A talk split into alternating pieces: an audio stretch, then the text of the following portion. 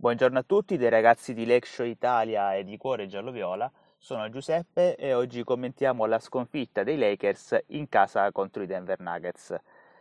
I Lakers che così perdono il terzo incontro consecutivo dopo le sconfitte contro Indiana, contro i Bucks e adesso per l'appunto ieri notte contro i Nuggets in un match che i Lakers hanno affrontato senza LeBron per un problema muscolare al torace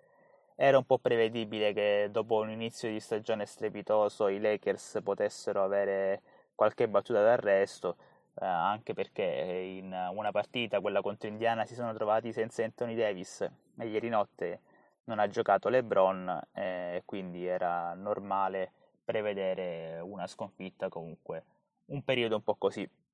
Il match di ieri è stato equilibrato solamente nei primi due quarti con i Lakers che sono riusciti in qualche modo a rimanere in partita grazie alla loro difesa solida, eh, grazie ad un buon contributo di Anthony Davis nella metà campo offensiva, ma eh, diciamo al di fuori di AD l'attacco è stato a dir poco avventuroso. Abbiamo fatto una grandissima fatica a far girare il pallone, ad attaccare la difesa dei Nuggets a metà campo e quindi poi quando nel secondo tempo Denver è entrato un po' più in ritmo, in particolare con la panchina, con Beasley che ha giocato un gran match,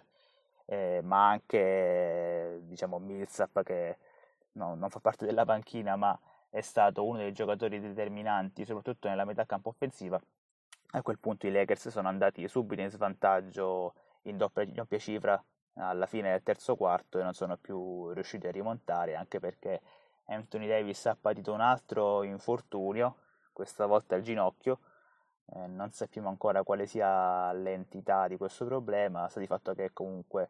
è stato costretto a uscire dal campo poco prima della fine del terzo quarto, quando stavamo subendo il parziale che poi è risultato decisivo. È rientrato in campo poi nel quarto periodo, quindi questa potrebbe essere una notizia positiva, però non, non è sembrato muoversi al meglio sul campo e onestamente è stato un po' diciamo incomprensibile la scelta di Vogel di lasciarli in campo a lungo per tutto il quarto periodo nonostante il match fosse praticamente perso eravamo sotto di 20 punti infatti non siamo riusciti a rimontare.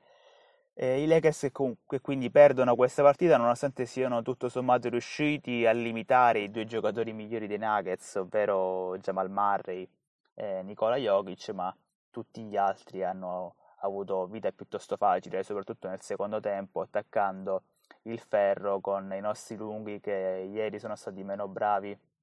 a proteggere il nostro canestro e le nostre guardie che eh, sono state abbastanza deficitarie, in particolare Rondo, chiaramente